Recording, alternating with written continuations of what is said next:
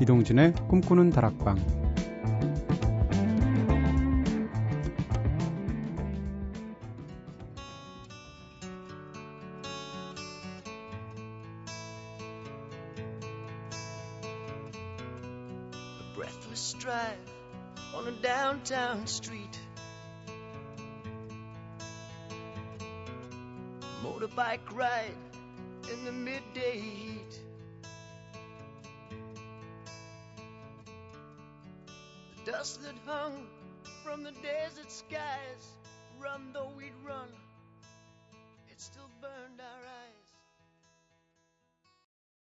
안녕하세요. 이동진입니다. 이동진의 꿈꾸는 다락방 오늘 첫 곡으로 들으신 노래 스모키의 If You Think You Know How to Love Me 네 들었습니다. 오랜만에 들었네요. 스모키는 거의 한국 밴드 같아요. 유독 우리나라에서 인기가 있어서 자 꿈다방 가족들과 더 친해지는 시간이죠. 오늘도 꼬리에 꼬리를 무는 꼬꼬 스타로 시작해 보겠습니다.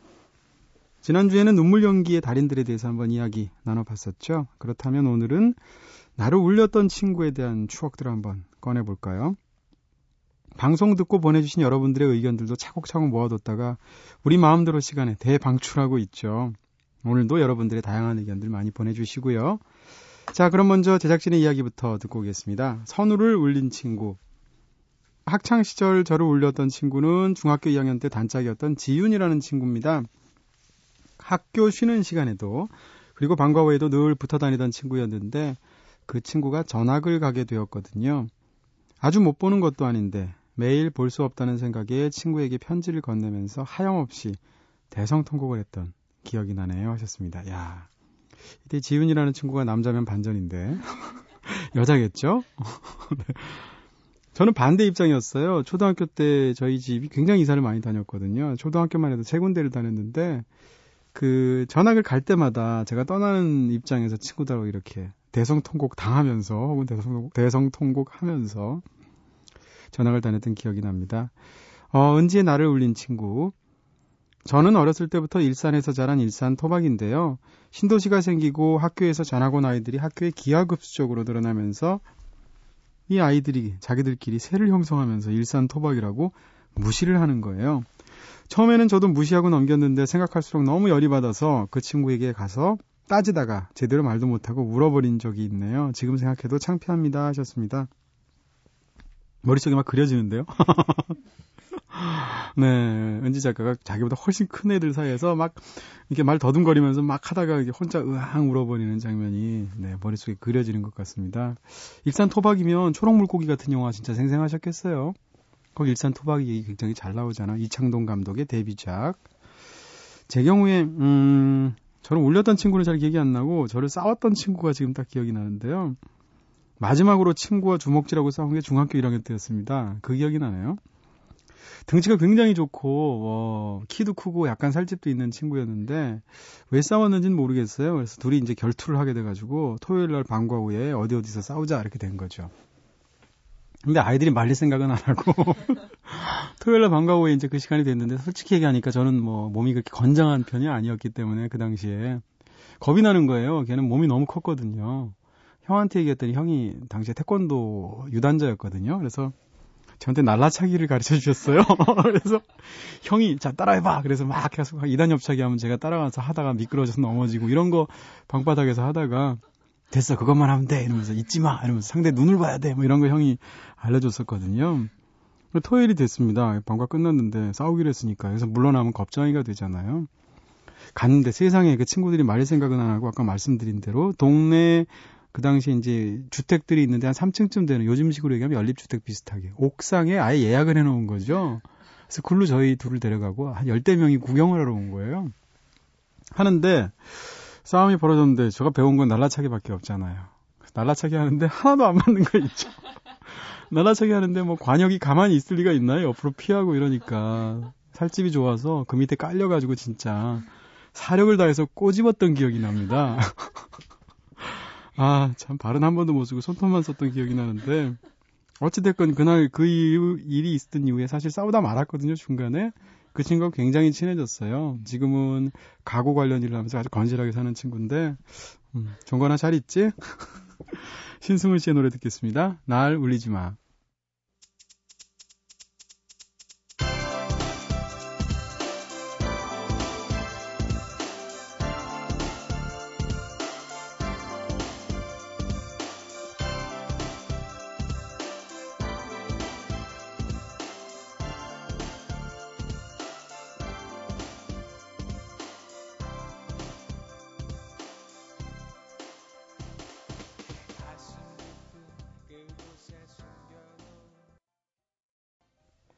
날 울리지 마 신승훈 노래로 들었습니다. 아, 왜 울리고 그래요, 그쵸?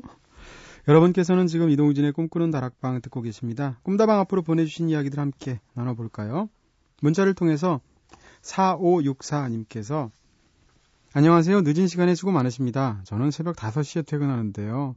오늘은 유난히 하루가 빨리 지나가는 것 같네요. 2012년도 이제 정말 별로 안 남았는데 아, 꿈다방 애청자 여러분 남은 시간도 마무리 잘하시고 늘 건강하세요. 서산에 사는 애청자 하셨습니다.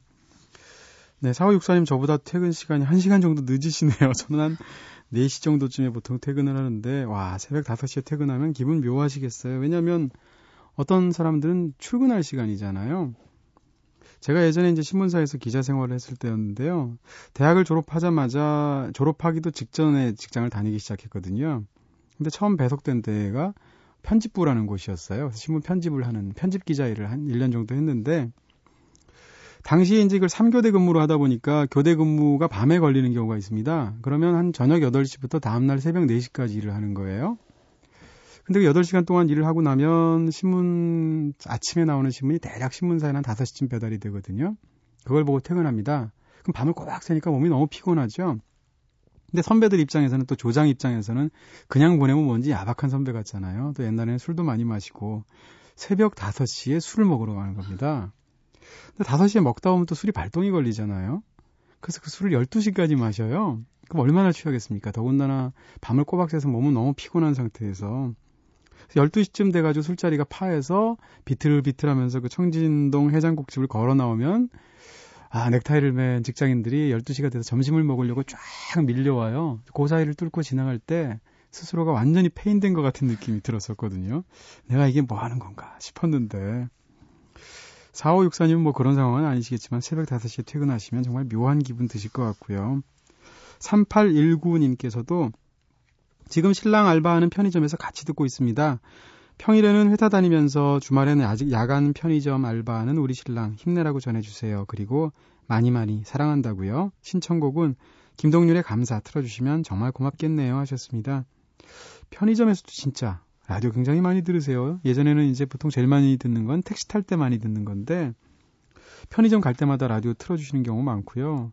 이전에 꿈다방 생방송할 때 한 청취자가 이제 노래를 부르는 코너가 있었는데 편의점에서 전화를 하시는 거예요. 근데 이 시간에는 괜찮다면서 새벽 사실 2시 넘고 하니까 없잖아요.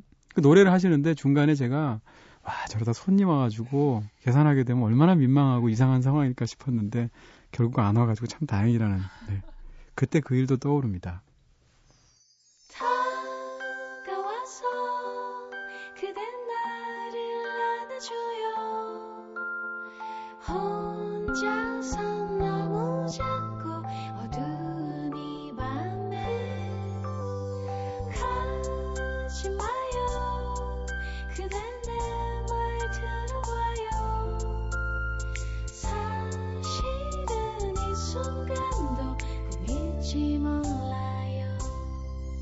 이동진의 꿈꾸는 다락방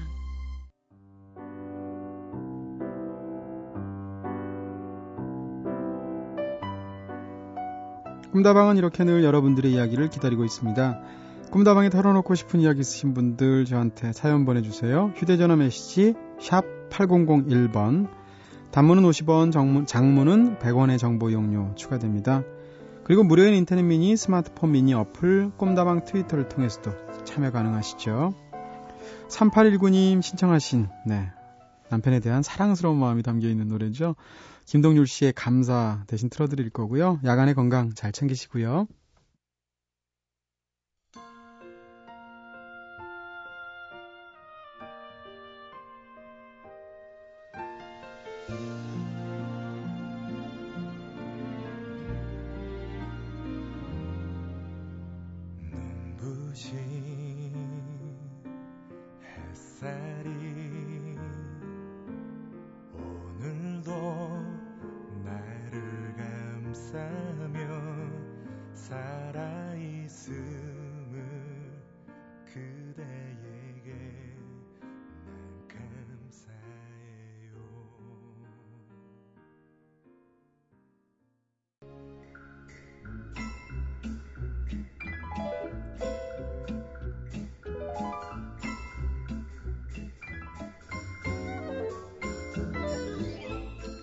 예술가가 남긴 발자취를 따라서 누구든 예술가가 되어보는 마법 같은 시간이죠. The Artist.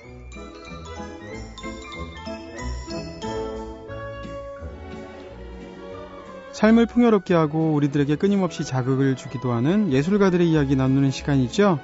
지난주에는 특별히 강 하나님께서 추천해 주신 우리나라 근대미술의 거장 이중섭 화가의 삶을 함께 들여다봤었죠. 오늘도 방송 듣고 보내주신 여러분들의 다양한 이야기 먼저 소개해 드리겠습니다. 검다방 미니 게시판을 통해서 송정아님께서 오늘의 아티스트가 이중섭 화가라는 글을 보고 김장하느라 파김치가 되었는데도 본방 사수합니다. 오늘도 잘 듣고 잘 배웠어요. 무엇보다도 이중섭님에 관한 선곡이 궁금했는데 역시나 꿈다방 선곡 탁월합니다 하셨습니다. 네, 옥슨 80도 저희가 그때 틀었고 휘언 리건의 카우슈드도 틀고 그랬었죠. 송정아님 김장하시느라고 파김치가 되셨군요. 김장 속으로 바로 들어가시면 더욱 맛있어지지 않을까 싶은 느낌도 있고요. 김수호님께서는 이중섭 화가는 제주도 서귀포에 사는 저에게도 매우 익숙한 아티스트네요. 서귀포에는 이중섭님 사시던 초가집이 그대로 보존되어 있는데요. 아주 작은 방에서 가족들과 함께 새해 사셨죠 하셨습니다.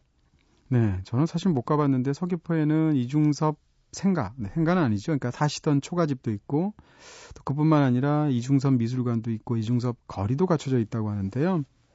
바로 배현정 배현경 님께서 그 얘기해 주셨어요. 맑은 날 이중섭 미술관 옥상에서 바라보는 바닷마을 아침 풍경 강추합니다 하셨습니다. 글을 읽으니까 딱 건축학개론에 나오는 그 제주도 집, 지붕 위에서 바라다보는 그 앞바다 풍경.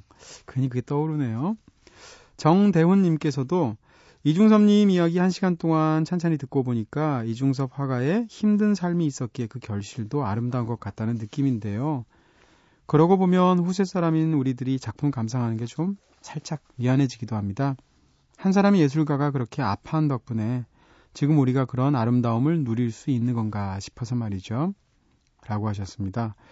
사실, 네, 그 예술가의 인생을 우리가 굉장히 비극적으로 생각하는 경우가 많, 많은데 아닌 경우도 많습니다. 어, 아주 알렉산드르 디마처럼 굉장히 이렇게 호의호식하면서 대접받으면서 괴테처럼 높은 벼슬자리도 하고 이렇게 살 수도 있죠. 근데 왠지 우리가 생각하면 뭔가 예술가들은 굉장히 힘든 삶을 산 대가로 거기서 어떤 영롱한 작품들을 뽑아내는 것 같은 느낌이 들긴 하는데요. 진짜 때로는 이런 이중섭 화가 같은 경우를 보게 보다 보면 예술가는 결국 다른 사람들을 대신 아파하는 사람들이 아닌가 하는 생각이 들 때가 있어요. 자, 그럼 이번 주도 새롭게 시작해 봐야겠죠. 겨울하면 또 러시아 문학인데요. 오늘은 톨스토이와 함께 19세기 러시아 문학을 대표하는 세계적인 문호 표도르 도스토옙스키의 발자취를 따라서 함께 떠나볼까 합니다. 자, 그럼 지금부터 그의 삶 속으로 함께 들어가시죠.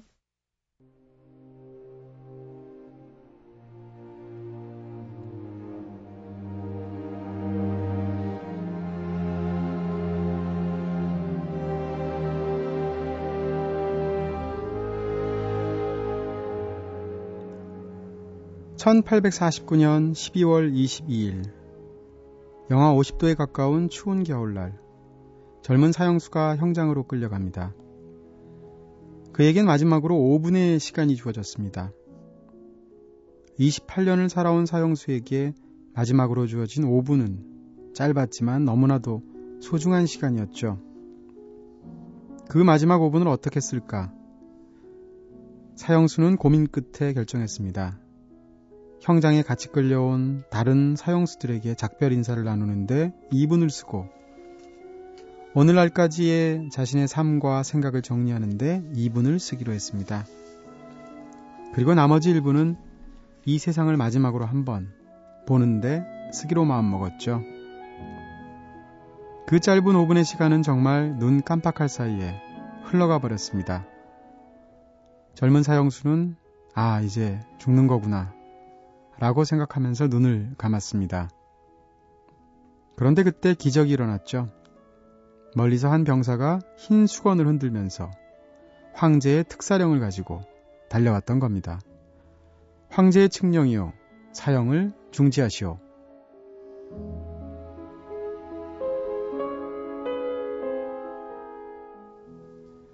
네, 이렇게 사형 직전 구사일생으로 풀려난 그 사람은 4년간 시베리아에 유형을 가는 것으로 사형으로부터 감형이 되죠. 짐작하시겠지만 극적으로 풀려난 이 사형수가 바로 수많은 부르의 명작을 발표한 세계적인 문호 도스토옙스키입니다. 젊은 날 공상적 사회주의에 빠져들었던 도스토옙스키는 혁명사상가인 페트라 셰프스키의 서클에서 활동하다가 그만 사건에 연루되어서 체포되게 되는데요. 조금 전에 제가 말씀드린 이 사형 집행 일화는 사실 황제가 미리부터 꾸며놓았던 연극이라는 얘기가 있죠. 어, 그 사람들을 이미 사면까지 다 미리 해놓은 상태였음에도 불구하고 그렇게 죽음의 문턱까지 일단 이르게 한 다음에 풀어줘서 그들에 대한 황제의 자비심을 극대화하기 위한 의도였다고 합니다. 어쨌든 이 극적인 사건의 체험은 20년쯤 지난 다음에 도스토옙스키의 대표작 중의 하나인 소설 백치를 통해서 예술원으로 옮겨지게 되는데요. 소설보다도 훨씬 더 드라마틱한 삶을 살았던 도스토옙스키는 이렇게 모든 삶의 이야기가 그의 소설 속으로 흘러들어서 비옥한 걸음이 됩니다. 도스토옙스키의 작품이 19세기와 20세기를 뛰어넘어서 지금 이 시점까지도 강력한 마력을 지니는 까닭은 뜨거운 사회의식을 갖춘 작가의 체험과 함께 소설 속에서 첨예한 어떤 시대에 대한 아픔이 살아있기 때문이 아닐까 생각해 보게 됩니다. 자, 백치 얘기를 했으니까요. 백치는 도스토옙스키의 가장 뛰어난 소설 중에 하나겠죠. 아마도 도스토옙스키의 그 많은 소설 중에 가장 인상적인 인물 중에 하나가 백치의 주인공인 위시킨 공작 아닌가 싶은데요. 그 생각을 하면서 노래 골랐습니다. 비틀스의 수많은 명곡들이 있고 따뜻한 그런 어, 슬픈 노래들이 있는데 그 중에서 이 노래를 베스트로 꼽으시는 분들도 의외로 꽤 있으세요. 비틀스의 노래 The Fool on the Hill.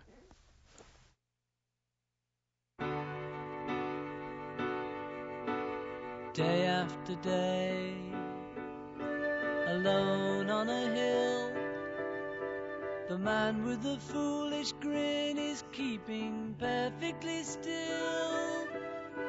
But nobody wants to know him, they can see that he's just a fool, and he never gives an answer,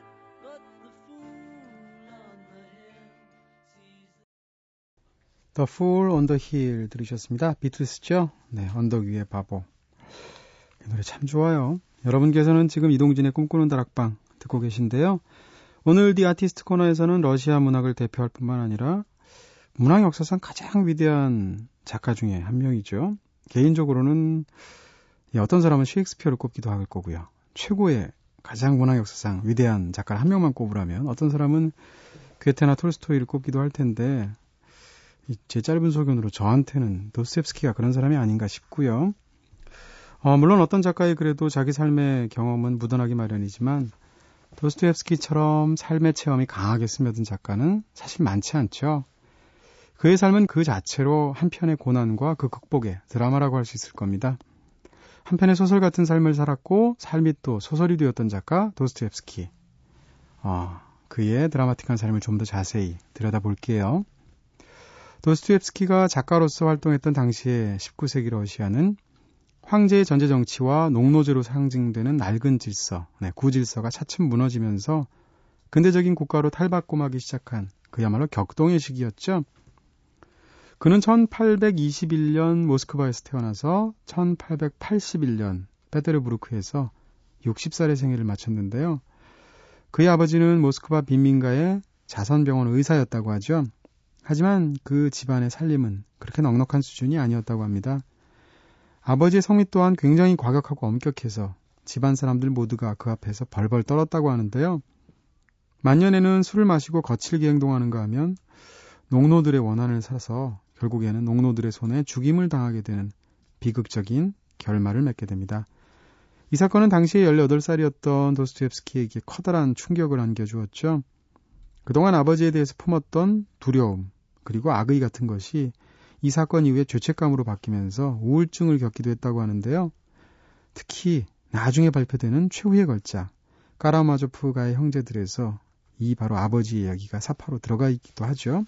그리고 그 소설은 아버지의 살해라는 주제를 깊이 있게 다루고 있기도 합니다.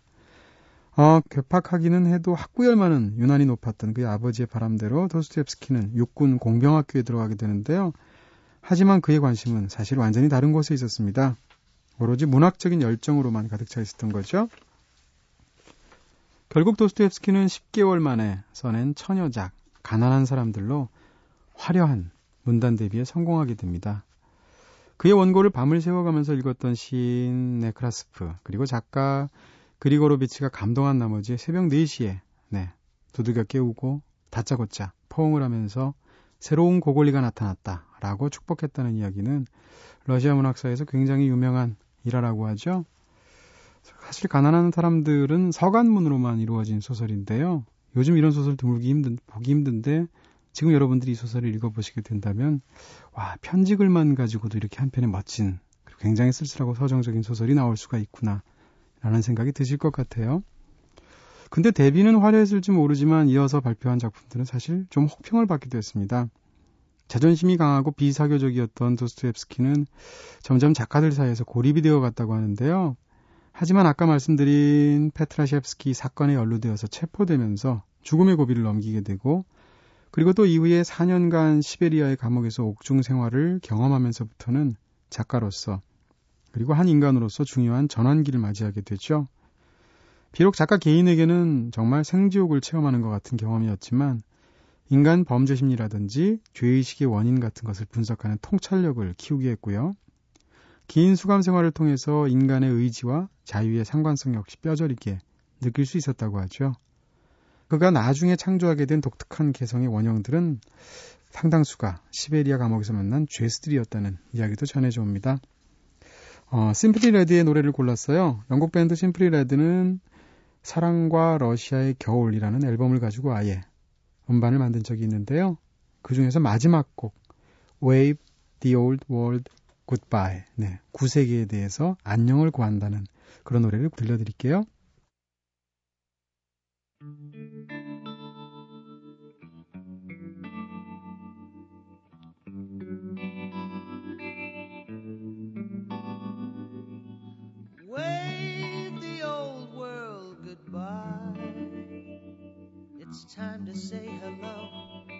To the new world, praying it will be right, that the world may soon see the light. Be... 네, Wave the Old World Goodbye, Simply Red의 노래로 들으셨습니다. 어, 인간 심성의 가장 깊은 곳까지 꿰뚫어보는 심리적인 통찰력. 네. 그런 것으로 특히 영혼의 어두운 부분을 드러내 보임으로써 20세기 소설 문학 전반에 정말 큰 영향을 주었죠. 도스토옙스키의 작품들은 톨스토이와 함께 19세기 러시아 문학을 대표하고 있는데요. 어, 인간적으로는 절망적인 인생을 살아왔지만 인간 내면의 추악함에만 집중, 집착하지 않고 영혼의 아름다움이라든지 혹은 궁극적인 구원 같은 것에 대한 기대를 포기하지 않았습니다. 도스토옙스키가 집필한 전 작품에 걸쳐서 인간 생활에 있어서 모순되는 선과 악의 투쟁이 정말 생생하게 그려지고 있다고도 볼 수가 있을 텐데요. 데뷔작인 가난한 사람들부터 초기 작품인 분신, 백야, 그리고 수감 생활의 경험을 바탕으로 한 백치, 죽음의 지배 기록, 그리고 후기 작품으로는 죄와 벌, 아까 말씀드린 까라마조프가의 형제들 같은 대표작들이 있죠. 저희 집 거실에 제일 어, 책장들이 굉장히 크게 짜여져 있는데 제일 좋은 위치에 한 줄로 쫙 꽂혀 있는 게 도스토옙스키 전집입니다. 한 30여 권 되는데 그거 보고 있으면 밥 안 먹어도 뿌듯해요. 자, 그 중에서도 저는 도스토옙스의 소설 중에서 흔히 가장 아름답고 서정적인 작품으로 평가받는 초기작이죠. 중편 소설인데요. 백야에서의 한 부분을 여러분과 함께 나누려고 합니다.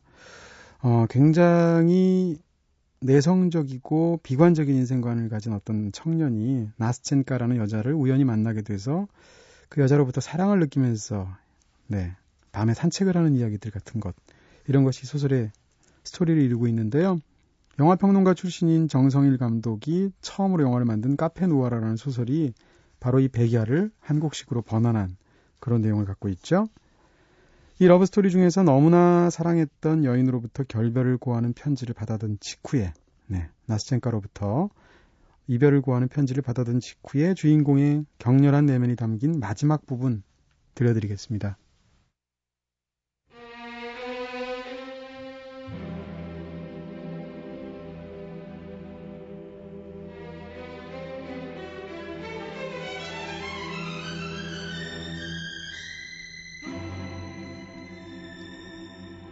사랑하는 나의 버시여. 다음 주에 저는 그 사람과 결혼합니다. 그 사람은 저에 대한 사랑을 간직한 채 돌아왔어요. 그 사람 얘기를 쓴다고 해서 화를 내진 않으시겠죠? 저희를 용서해 주세요. 기억해 주시고 사랑해 주세요. 당신의 나스젠카를. 나는 오랫동안 나스젠카의 편지를 읽고 또 읽었다. 눈에서 눈물이 솟구쳤다. 마침내 편지는 내 속에서, 내 손에서 떨어졌고, 나는 얼굴을 손으로 감싸 주었다.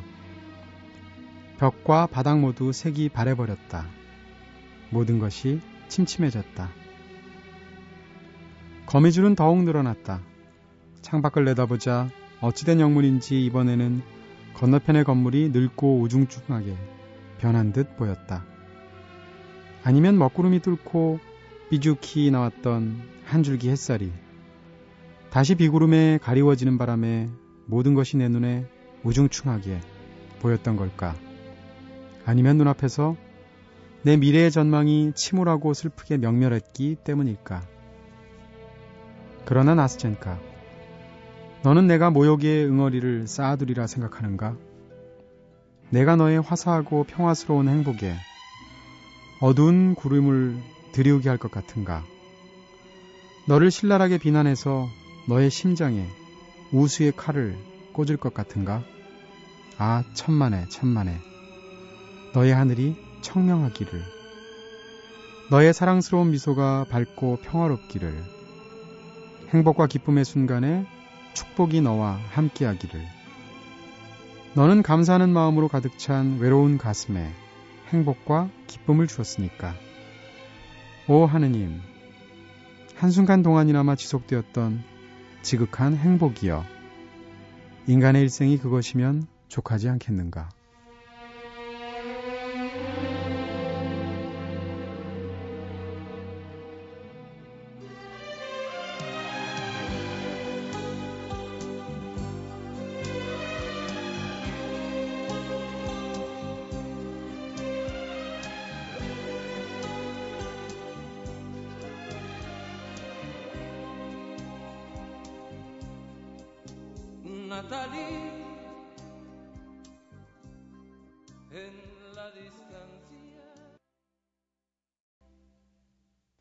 홀리오 이글레시아스의 노래 나탈리 들으셨습니다. 네, 읽은 내용은 굉장히 잘 맞물리게 들리네요. 이 백야에스가 읽어드린 마지막 부분인데요. 처음 이 소설을 읽었을 때 저는 이 사람의 심리가 처음에는 이해가 안 됐었습니다. 왜냐하면 계속 따라다니는 여자였고 그 여자가 또 본인과 사랑을 할 듯 말 듯한 태도를 계속 취했었거든요. 그러다 갑자기 편지를 보내와서 옛날에 사귀었던 사람하고 결혼하게 됐다라고 하면 이 남자 입장에서 너무나 화가 나는 입장일 것 같은데 이 소설의 마지막은 아까 읽어드린 대로 한순간 동안이라도 당신과의 그 행복이 있었다는 거에 대해서 신께 감사하고 인간의 일생이 그것이면 족하지 않은가 라고 한다는 거죠. 그래서 이 남자는 뭐야 속도 좋아 이렇게 생각을 했는데 나중에 한 번 더 이 책을 뒷부분을 읽게 되면서 제가 생각했던 것은 그런 겁니다. 이 주인공이 굉장히 비관적인 사람이거든요. 비관적인 사람이라면 인생에 대해서 기대하는 것 자체가 굉장히 낮죠. 별로 없습니다. 그런 상황에서 낙관주의자는 자기한테 좋은 일이 많이 생겨도 인생에서 훨씬 더 좋은 일이 많이 생길 거다. 라고 생각하는 사람이기 때문에 계속 더 많은 것들을 원할 수도 있는데 오히려 역설적으로 비관주의자는 생에 대한 어떤 기대가 별로 없기 때문에 이 여자가 사실은 자기한테 나쁘게 했음에도 불구하고 네. 그 정도 행복에도 충분히 뭐 인생에서 그 정도면 충분한 거 아니야? 라고 태도를 갖는다는 거죠. 비관주의자의 행복이 어떤 것인지 묘하게 역설적으로 보여준 그런 소설이 아닌가라는 생각을 하게 됐어요. 자, 어쨌건 일반인들보다도 어떤 신념이나 사랑, 그리고 또 상황에 강력하게 사로잡히는 기질을 도스토옙스키가 타고났다고 할 수 있죠. 근데 사랑 못지않게 또 도박이라는 것도 어, 도스토옙스키에게 어떤 잔인한 쾌락과 고통을 주기도 했습니다.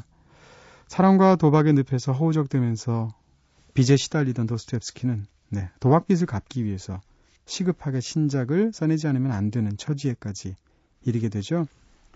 도박빚이 대문호 도스옙스키를 만들었다라는 말이 있을 정도로 네, 최근 한국에서는 러시아 문학을 전공하시는 서경주 교수, 석영중 교수시죠 아마 그분이 쓰신 도스토옙스키 돈을 위해 펜을 들다라는 그런 책이 나올 정도였습니다. 어쨌든 공지에 몰린 그는 마침내 속기사를 고용해서 도박사라는 소설을 한 달 남짓 이하에 완성하게 되는데요. 이때 만난 속기사가 바로 그의 두 번째 아내가 되는 안나였던 겁니다.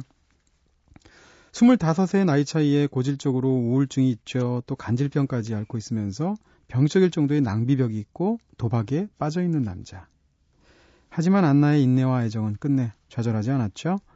비록 그의 삶은 불행의 연속이었지만 육신적 황폐함과 영혼의 방황, 좌절 이런 모든 것을 어루, 어루만지면서 사랑하고 또 사랑받은 여인이 되었습니다.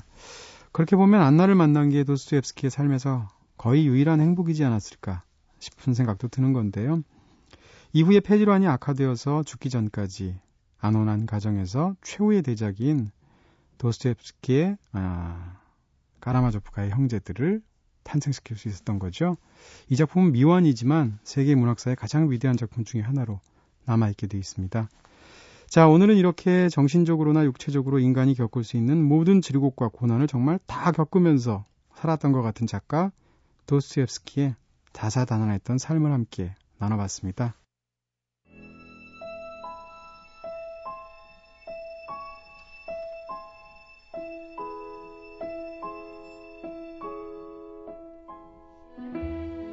여러분 마음속에 있는 이야기들을 들려주세요. 요즘 난 말이야. 오늘은 백승희님의 글을 함께 나눠보려고 합니다.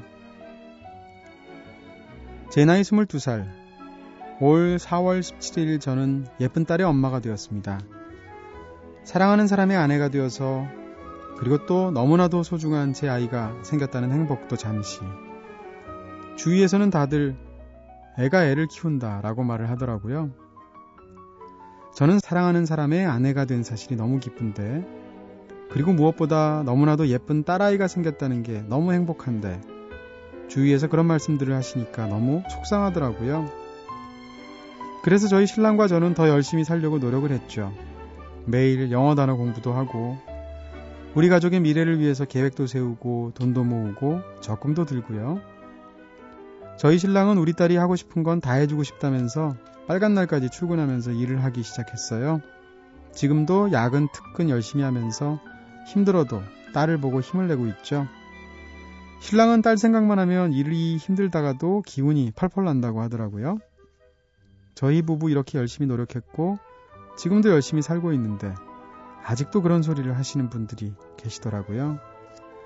눈과 귀를 막고 살아가고 싶지만 그렇지 못하는 지금의 현실에 제가 아직 어리다는 걸 느끼기도 하지만 눈과 귀를 막고 살아가기에는 들리는 말들이 너무나 속상해서 이렇게 몇 자 적어 보았어요. 저희 부부 누구보다 열심히 살고 또 누구보다 저희 딸을 사랑하고 어느 가족보다 행복한데 나이가 무슨 상관인가요? 엄마는 엄마랍니다. 저도 엄마고요. 눈에 넣어도 안 아플 예쁜 딸을 키우는 22살 엄마랍니다.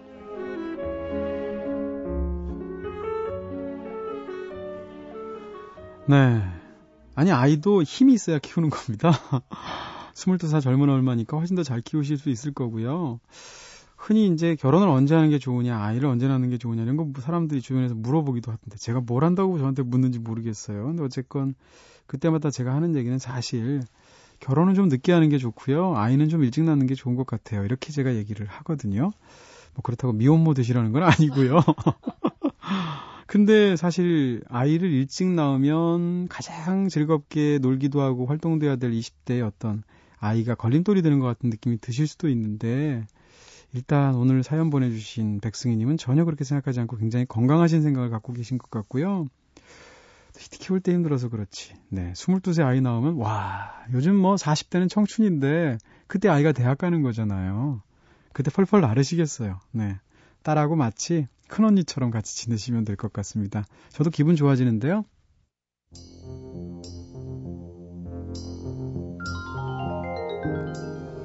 네, 오늘은 디 아티스트로 한 시간 꽉 채워봤습니다. 도스토옙스키의 삶과 그의 문학에 대해서 다뤄봤죠. 자, 마지막으로 오늘 The Artist의 분위기를 이어가서 심수봉 씨의 백만송이 장미 선곡했습니다. 네. 백만송이 장미가 화사하게 피어있는 풍경들을 상상해 주시고요. 지금까지 연출의 김호경, 구성의 이은지 김선우, 저는 이동진이었습니다. 내일은 이대화 씨와 함께 conversation music으로 즐겁게 돌아오겠습니다. 이동진의 꿈꾸는 다락방 오늘은 여기서 불 끌게요.